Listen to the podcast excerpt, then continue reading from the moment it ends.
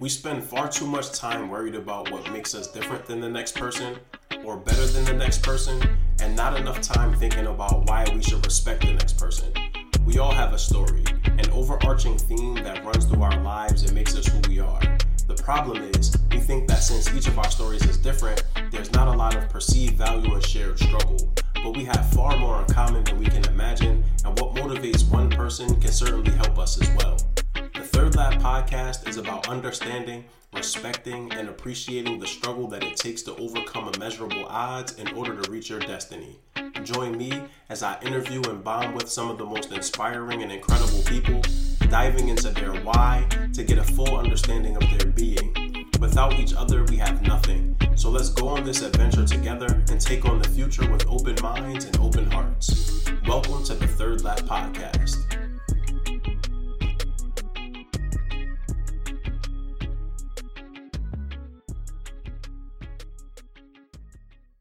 Hey, what's going on, everybody? Welcome to another episode of the Third Lap Podcast. So excited today to have Whitney Wyatt joining me. So, Whitney is a PhD student and also a licensed professional counselor. Really excited to have her join today just to talk about her pathway to where she is and some of her advocacy work. And so, uh, Whitney, what's going on? How are you?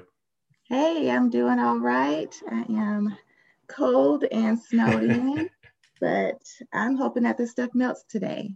Yes, that would be nice. And so by the time people hear this, the snow will be gone. Um, okay. right now, as we record this episode, Whitney and I have both been battling snow in our respective locations uh, for the better part of the past two weeks. So yeah, looking forward to the snow melting too. And yeah, I mean, we can't do much because it's still COVID, but at least it won't be snowy outside.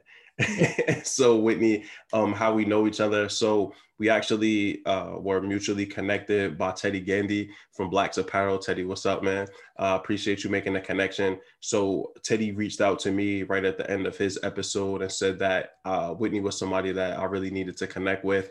So he made the connection happen. Whitney and I talked. She was down to do the podcast yeah, really excited again to have you on, Whitney, just to learn more about you. But anything you want to add in regards to how we know each other?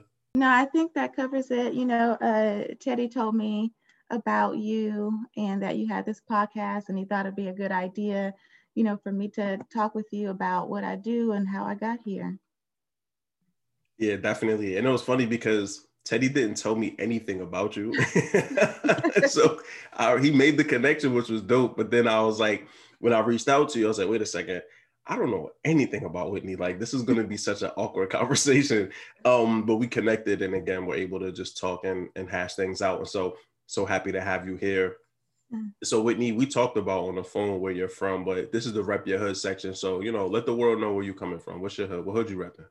Okay, so I'm gonna have to rep two hoods because I was uh, born in Flint, Michigan, and if I don't rep Flint, Michigan, then my family will wonder what is wrong with you. Like this is where you're from. Um, but I I lived most of my life in Nashville, Tennessee, and that that's where I went to high school. Um, so I I do I do enjoy being in Nashville too. Nice. Uh, so I have to rep Flint, Michigan, and Nashville. Shout outs to Flint. Um, shout outs to Michigan. I know I got a couple heads from Michigan. I don't know. You're the first person I know from Flint, um, but I know quite a few people from Detroit. And then shout out to Cashville, Tennessee, too, man. I learned about yeah. ten. I mean, I know about them because of the Tennessee Titans. It's just because you know Nashville is a well-known place. But Young Buck oh, was yes. the was the rapper that went so hard for Cashville, and I was like, oh, I am rocking with Cashville now. Yes. Um, that's all I know about. that's all I know is through Young Buck. So that's awesome. Those, yeah, again, shout outs to Flint, shout outs to Nashville, Tennessee. And so Whitney, yeah, you so we said in your your intro that you are now a PhD student and mm-hmm. a licensed mental health professional and counselor. So talk to us. That's where you are now, but how did you identify that that was the pathway for you? How did you get started on your journey? I think it may have started in high school. Like I remember sitting with friends and actually talking about um, we liked psychology because of what we saw on lifetime movies. Like like you would have like the kid who is meeting with their counselor and maybe they had some kind of trauma so they were drawing out their feelings and we just like that was interesting to us. And then i took a psychology class my senior year in high school and that was interesting.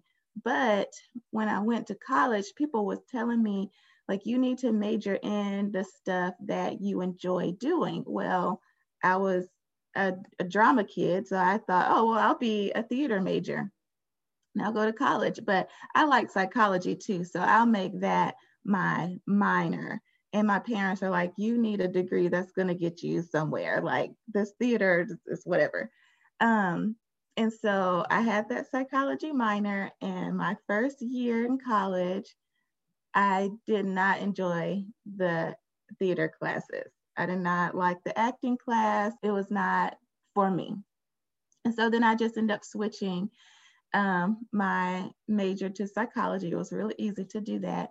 Um, and that's where I really felt like, you know, this is this is my niche. And, you know, taking those classes, it was so interesting how people's minds work, how people think and how they're thinking um, interacts with what they're doing and their behavior. So it was just very interesting for me.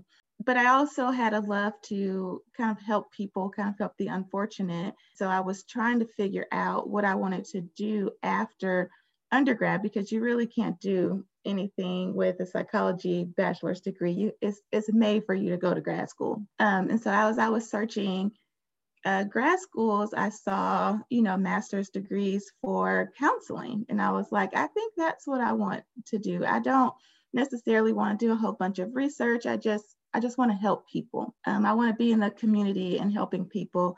And I don't necessarily want to just be in an office all day. And I think I think God heard that because my first job out of my master's program was an in-home counseling job. And so I was driving all day, every day to clients' homes. Wow. Um, so that really, that love to help and serve people kind of got me to this place of doing counseling. And I haven't switched my career at all. Um, you know, it's just what I've been doing since I got out of my master's program. Absolutely. And I love that you got the advice to pursue what you love, right? And that mm-hmm. information, I feel like we get that as adults. It's like I'm 35 now and I'm like, all right, I'm pursuing what I love, right? And I was talking to my uncle who he said that he started that mission when he turned 50. And it's like, okay, at least like we're getting progressively younger in pursuit of our dreams. But, you know, that advice is so poignant and so just on point. Um, because mm-hmm. again, like when we can tie our dreams to our everyday work, like we're never going to be miserable, right? We're able to do what we love every single day. And so, on this journey of yours, Whitney, what are some of the stops that you made? So, you mentioned like doing in home counseling, but mm-hmm. you were in therapy and practicing therapy for seven years before you pursued your mm-hmm. PhD, right? And so, in those seven years, what were some of the other opportunities that you took on? What were some other like career highlights for you that were like, man, that was such a dope experience and opportunity? You know, one thing I, I noticed when I was doing the in home counseling, um, I was in a rural part of Georgia, just outside of Tennessee. And I noticed that we were not serving a lot of Black and Brown children. I was counseling children and families, and we were not serving a lot of Black and Brown children. I probably had one biracial client on my caseload the whole time that I was there. I was there for three years and I noticed that, you know, why why why aren't we helping these children? I know that, you know, it's not that they don't have problems or concerns or things that they need help with. So why aren't we serving them?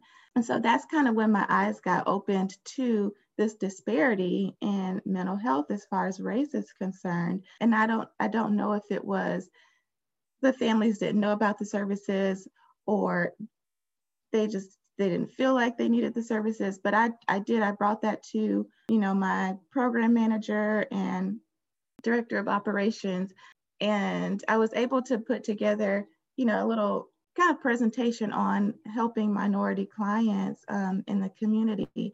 Um, unfortunately i didn't get to stay in that position you know very long just because of the bureaucracy of working for mental health agencies but i, I do appreciate that experience of having my eyes opened to that disparity. And so now that is driving my passion to make sure that I am a good mental health professional who, you know, is Black and is looking to help other, you know, Black people with their problems because a lot of times, you know, we need someone that looks like us so we can, uh, you know, have a better understanding. Um, and so that situation that that really sparked my kind of passion to look for the black and brown children or adults or clients or people who are struggling and say, I want to help. I want to help you. Help me to get to you. Help me to get to these people who who need the help. You're listening to the Third Lap podcast with Mal Davis. Yeah. Yeah, that that's a, an amazing point, and just amazing that you were able to recognize that disparity or inequity, and then go about addressing it. Um, and a, a lot of times, I mean, you know, we we see in urban cities, specifically in black, black and brown neighborhoods, like a lack of access to these services, right? Mm-hmm. I mean, in some rural towns, I'm sure they don't even exist um, because they don't have the resources to have them in place steadily. And so I'm glad that you were able to address it. And even though you weren't able to stay, hopefully, like adding that visibility to the process um, ultimately help some more Black and Brown families be able to get the services that they needed. And so, Whitney, this is also a great segue because you then seem to have like taken that work even further, specifically focusing on Black women, mm-hmm. right? And like the gender, racial stereotypes that are commonly assigned to them. And so I would love to hear you talk about that and, and what is what's some of the research that you've come across and some of the things that you've seen um, that you really feel need to be addressed to really help Black women mm-hmm. just better advance and, and expand their wings and professionally and personally. Yeah. So I love doing this research on Black women. Um, and so why I decided to get my PhD is I was actually reading a book about the burden of strength. It's called The Burden of Strength. And it was it was written by a, a theology professor. And so it was really a way to, you know, kind of shed light to like pastoral care. How do you help Black women in your churches? But it was just so transferable to all Black women in all segments of life um, and I was like, I need to do more research on this. And I was like, I'm not going to do research for no reason. So let me go back to school and make my research really matter. And so, in just doing the research on the stereotypes of Black women, it's just amazing how they all started in slavery. They all started from the time of slavery, and they have not left us since then. They've just augmented, and now they look different.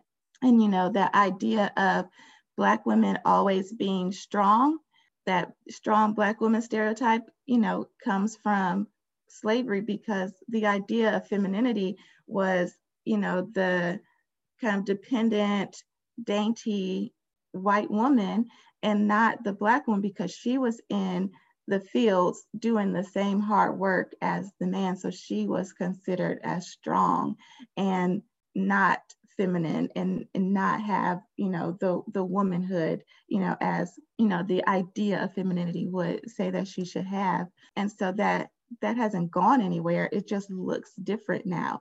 You know it looks different in how you know maybe black women don't feel safe enough to be vulnerable or don't feel safe enough to cry and say hey i do need some help another kind of i guess highlight in my career that pertains to this is when i was working at the um, University Counseling Center at Mercer University. And I would do presentate like classroom presentations and the black female students would see my face and see what I did. And then they would start coming into therapy just because there's a black counselor there and I can be vulnerable with her because there was no other place for these young black women to be vulnerable and to say, hey, I need some help. And so, you know, that's that's one stereotype. The other, there's several, but the other um, that comes to mind is the Jezebel stereotype or the over-sexualized Black woman.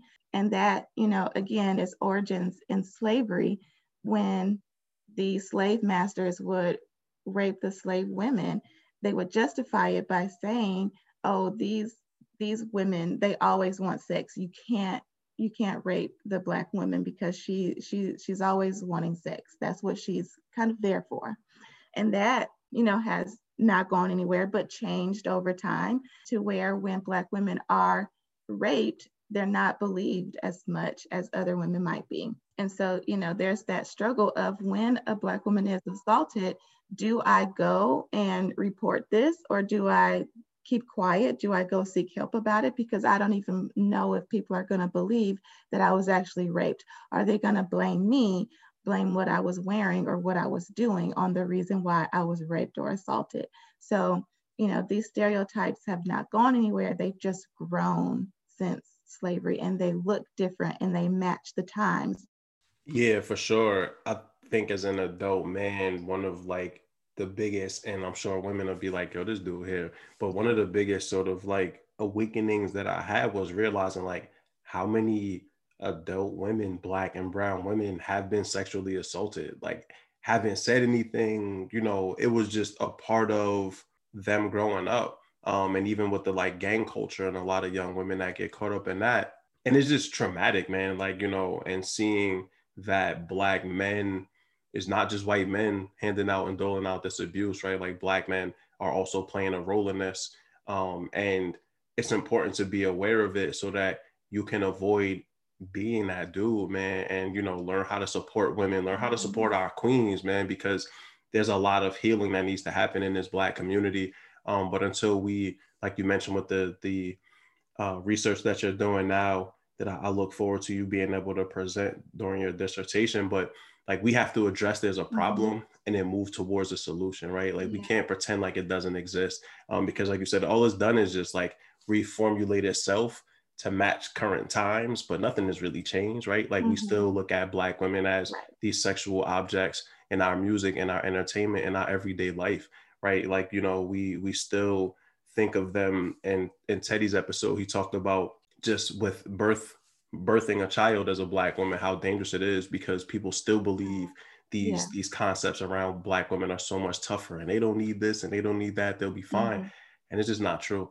Um, and so i'm excited whitney that you get a chance to to dig into something that is so meaningful to you.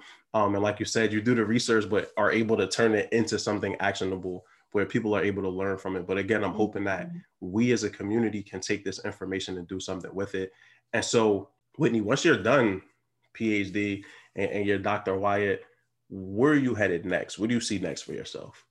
Yeah, so I am excited to take my research and actually use it in the field. Um, you know, that was the main reason for going back to school is so that my research would matter um, and actually do something for the community. So, um, you know, I want to make sure that what I have learned in school, what I have learned from my research, actually gets disseminated out into the larger field of psychology. So, you know, I want to continue my research and be able to publish, you know, books and journal articles on, you know, the Black woman and and what our lives are like and how these stereotypes can be a hindrance and just really how to treat Black women, either how to treat them from the mental health perspective or just how to treat them and treat us as humans, as people, you know, for the layperson to understand, you know, what Black women are going through. And so,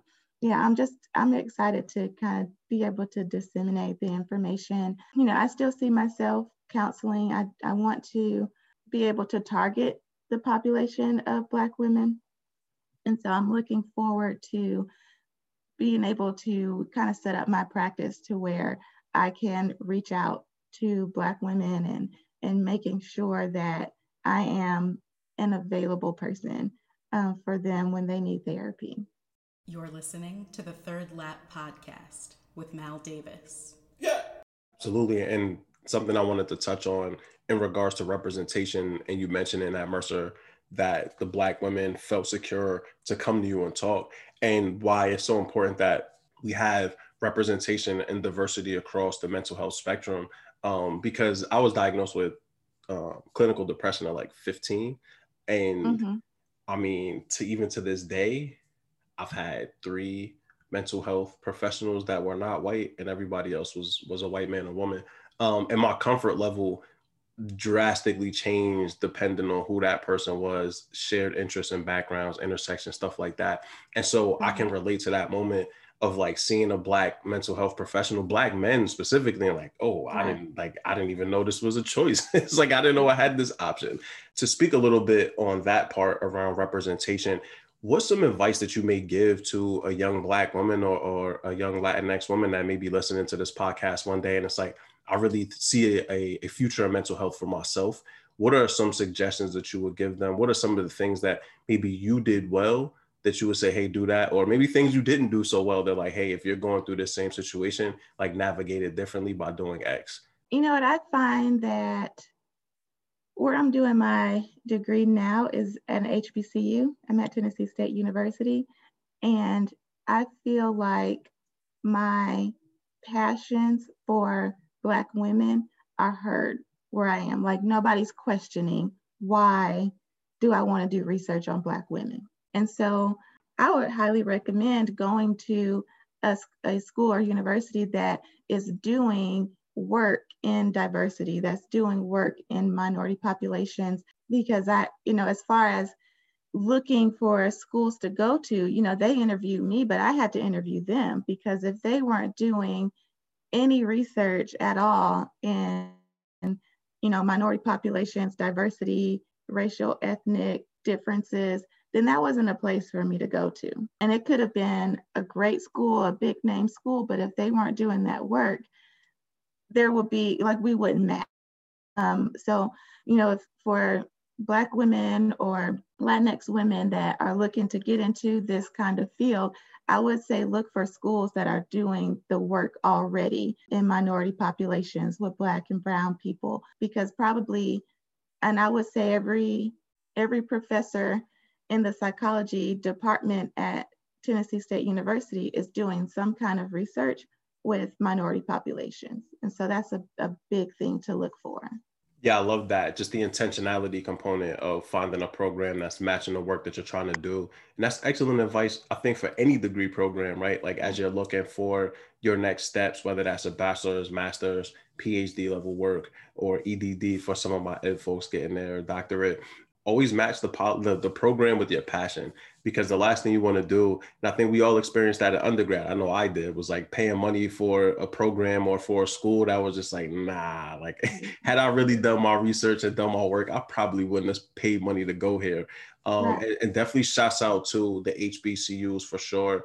Um, shout outs to jackson to to tennessee state um, and all of I've had quite a few HBCU alums on this podcast, so it's dope just to get the love. And they they said the same thing that like being around so many people that care about the same thing, but they intensified their work and their passion. So I'm glad that that same aspect or that same um, thing is happening for you.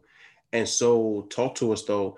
This wouldn't be the third lap podcast unless we talked about resilience due to mm-hmm. difficulty, right? Or like having to overcome hurdles and, and, things in the workplace. And as a Black woman, you already talked about how there are two prevailing sort of misnomers about just Black women, period. I'm sure you've had to face that, right? Like that probably led to the to the research in and of itself. So yeah, Whitney, talk to us. Like, what are some of the things that you've had to overcome as a Black woman in the mental health space? Yeah. So I'm very thankful that it, I've not had to experience things that were so intense and overt, like a lot of microaggressions. But um, I think of, of one in particular when I was in my the first counseling job, I was doing the in-home counseling. There was a county in North Georgia that they would not assign me to see clients because it was just that racist.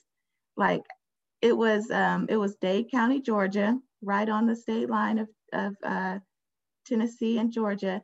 And if we had clients that came from Dade County, they would not assign me to go up there. And I, on the one hand, I was thankful because I didn't want to be in that place where I felt like, you know, I was in danger.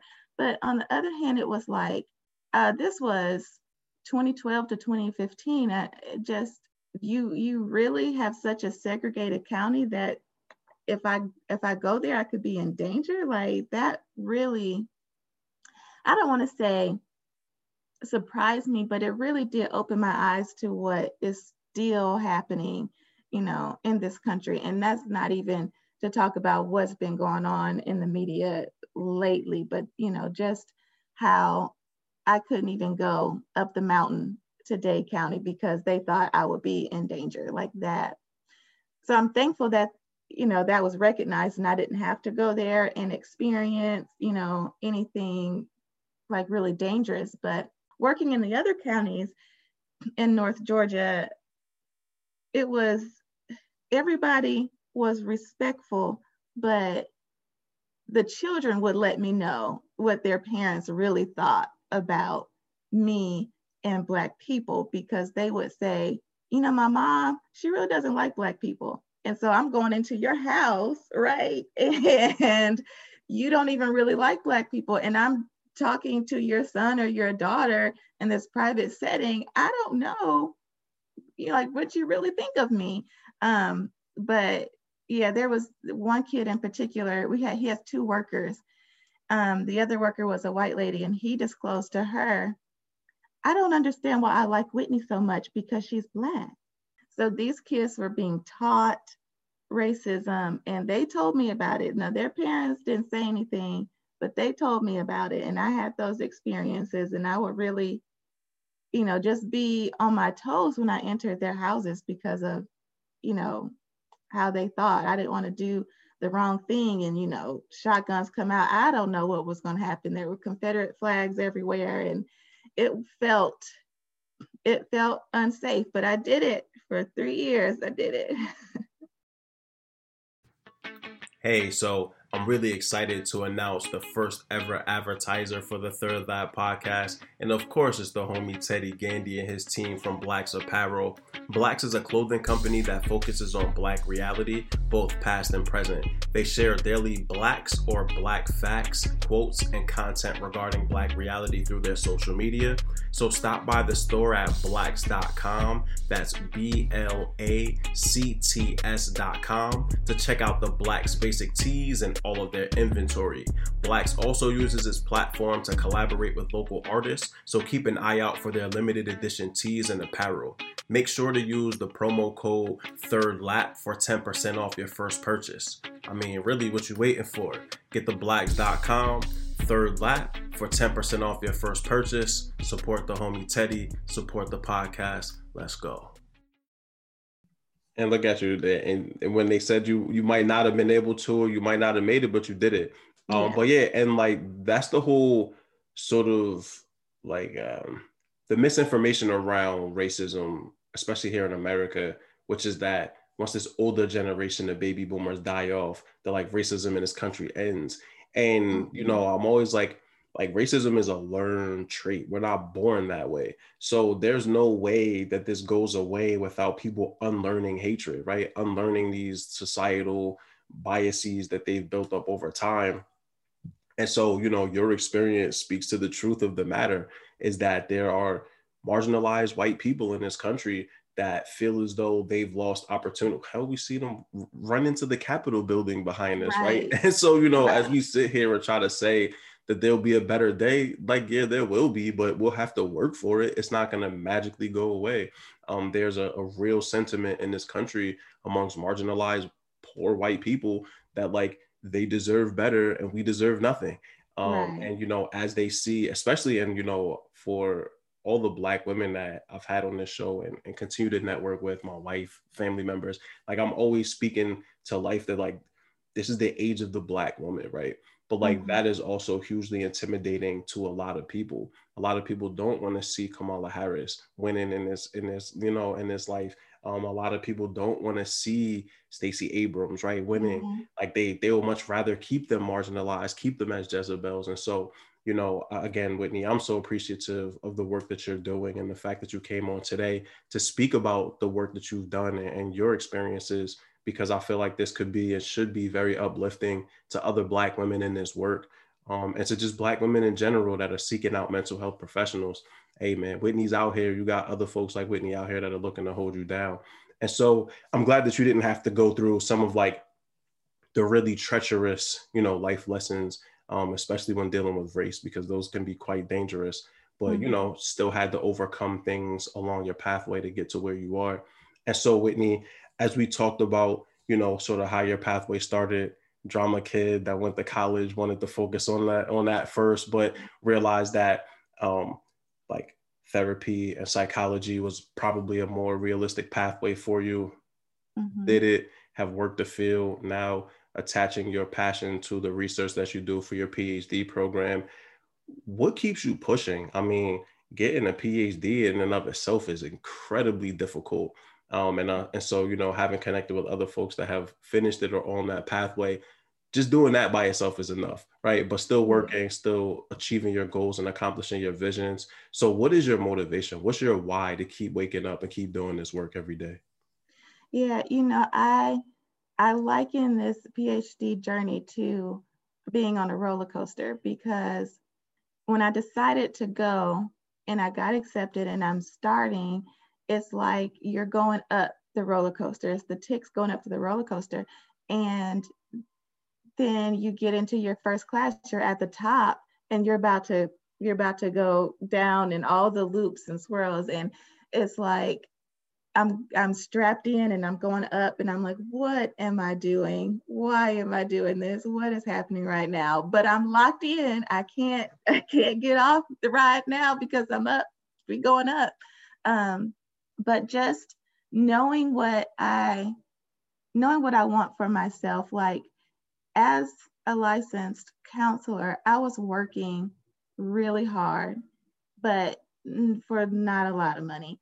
And it's not really about the money, but it's about wanting to be able to help people and do it with the right mindset and do it ethically and do it because you love to do it. Because when you're working extra hard and not getting paid with your worth, that burnout happens a lot more quickly. And so I needed to, first of all, get more training under my belt and to be able to position myself to be able to write my own ticket so that I can help the way that I want to help, so that I don't um, experience the burnout as much as I was before. Because when you are in certain, like especially community agencies, it's almost like these clients are on a conveyor belt. And it's like, how many clients did you see today? How many clients did you see this week? And not really okay, am I helping you? Am I giving you what you need? Is this working? Is this relationship working for you?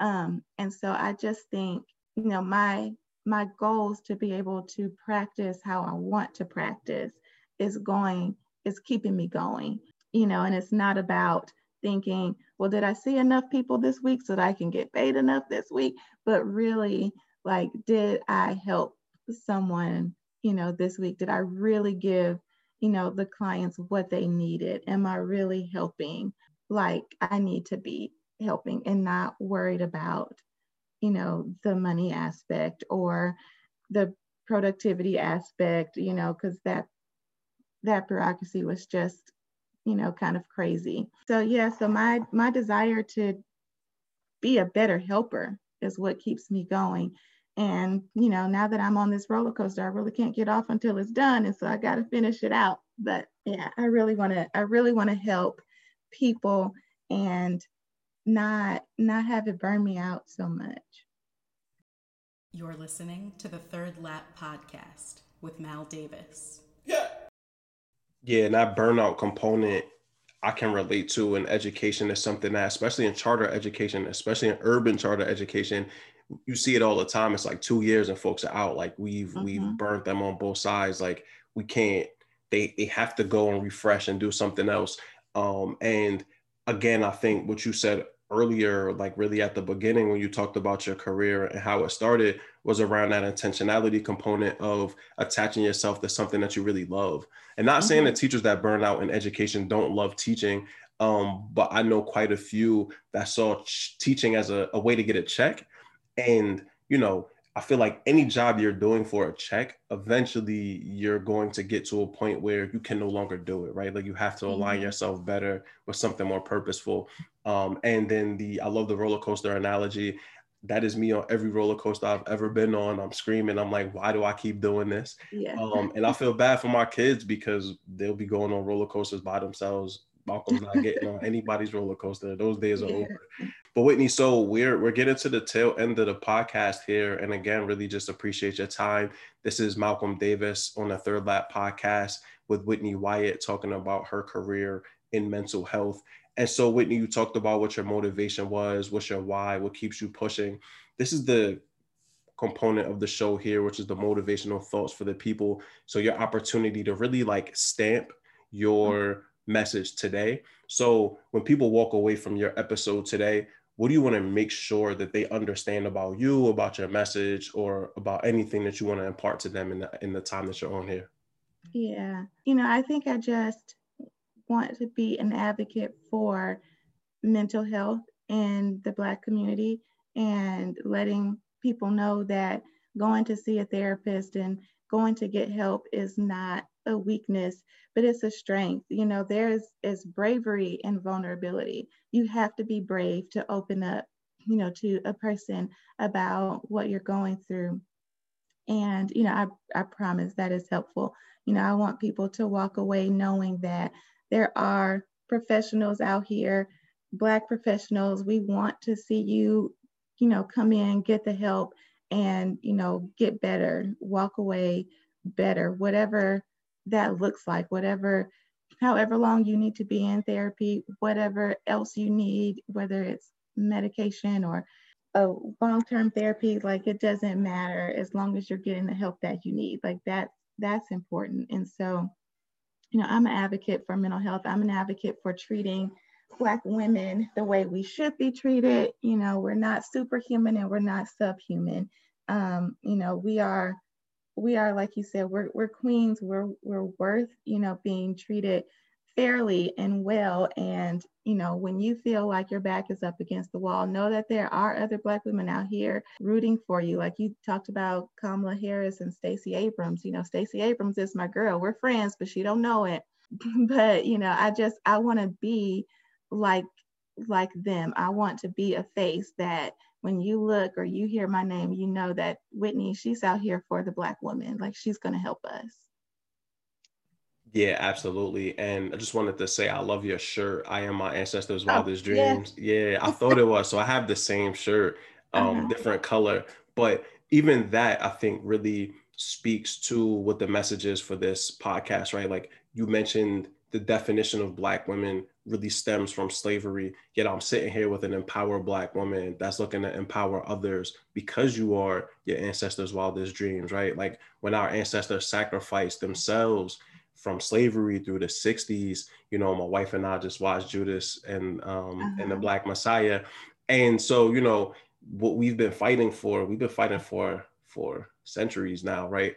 But like that same vision of what we could be is what you're attempting to manifest now, Whitney. And so again, you know, I hope with our ancestors' blessings and, and the universe behind you that you're able to really continue to do this work and, and, continue to be a beacon for black women into in the mental health world. And as somebody that again was diagnosed at like 14 or 15, I'm 20 years deep into therapy.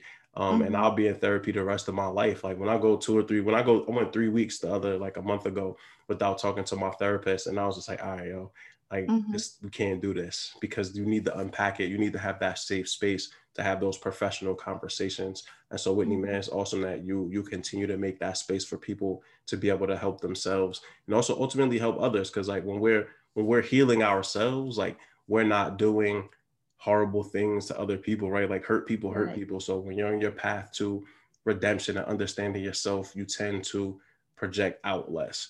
Um, and we need way more people to not project on the others things that they should be working on for themselves. And so, Whitney, what are you reading, or what are some things that you've read that you think would be really helpful to people? It could be anything. You know, mm-hmm. I've, I've had every book suggestion you can imagine on here. And so, anything that you want to suggest to the people that tune into your episode? Yeah, so it's interesting because I am reading a lot of textbooks and journal articles. But one of the books that I was reading that got me interested into the work is called Too Heavy a Yoke, The Burden of Strength. So that was that was what got me into doing the work.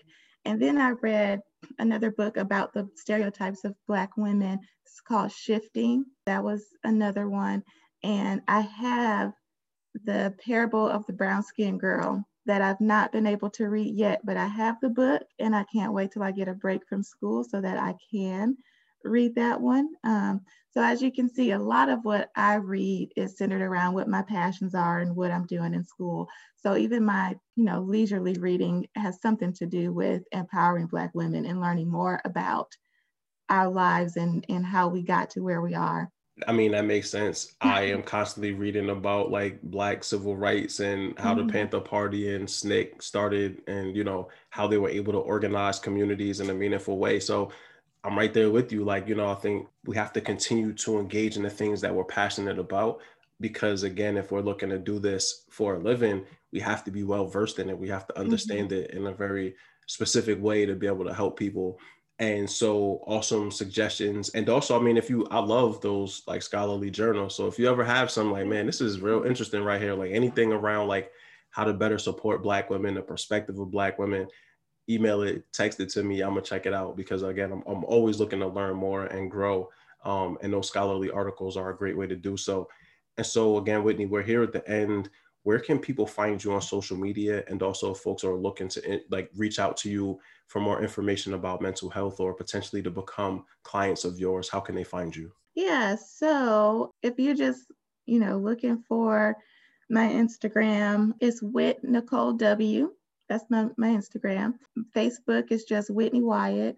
Um, I also have a a baking profile because I like to bake. That's what I do on the side. And so if anybody in Nashville area is looking to order some cupcakes or cookies, you can find me at Love Always Desserts. I love it. Got to get the hustle going, man. Yeah. Um, and so I'll post up. I actually just followed you now on Instagram, but I'll make sure to post your social media information as well, so that people can check you out, but also check out check out the baked goods, um, because you know we always need those in our life. Some some good home cooked baked goods, and so Whitney, again, for like the thousandth time, thank you so much for your time today. I, I really appreciate mm-hmm. you. Um, it's always great connecting with a person that I, I haven't known for years mm-hmm. because it gives me an opportunity to learn, to add a new person to my network of, of really dope individuals. You are definitely a part of that network now. And so, as we are preparing to sign out for today, is there any last words you want to leave the people with? No, I just thank you for having me. I'm really excited. So, doing a podcast is on my bucket list. So, I'm excited hey. that I got to do this. so, yeah, I'm, this is fun. I'm excited. So, thank you so much for having me. Of course, Whitney, I can tell you right now, this will not be the last time that you're on a oh. podcast. I actually just started one uh, with the homie Tim Massaquoi. So we are, uh, it's, it's about mental health. Okay. Um, and so I will be reaching out to you again to talk on, on the Mind Your Mentals podcast, podcast with Tim and Mal uh, here in the near future. So definitely excited about that and on my own sort of journey into the mental health world. Mm-hmm. Um, not as a licensed professional, but more so as just the host. But yeah, Whitney, you'll you'll have so many more of these opportunities and engagements in the future, I'm sure. But really excited to be able to release this episode so that you can share it with your network and, and I can just share it with the world abroad and people could just tune in and, and just hear about your experiences. And so, again, this is Mal Davis with the Third Lap podcast, signing out with Whitney Wyatt. And as always, each one teach one, we all learn together. Thank you for tuning into another episode of the Third Lap podcast. This is your host, Mal Davis. Please visit thethirdlappodcast.com for more information about the podcast, about our guests, and also to see our reading list. You can find us at the Third Lap Podcast on LinkedIn and Facebook, at Third Lap on Twitter, and at Third underscore Lap underscore Podcast on Instagram. If you know anyone that would be great to be featured on this show, please reach out to our host, Mal Davis. He's always looking for interesting people to learn more about them and to talk about their pathway. Thank you so much again. Have a good one.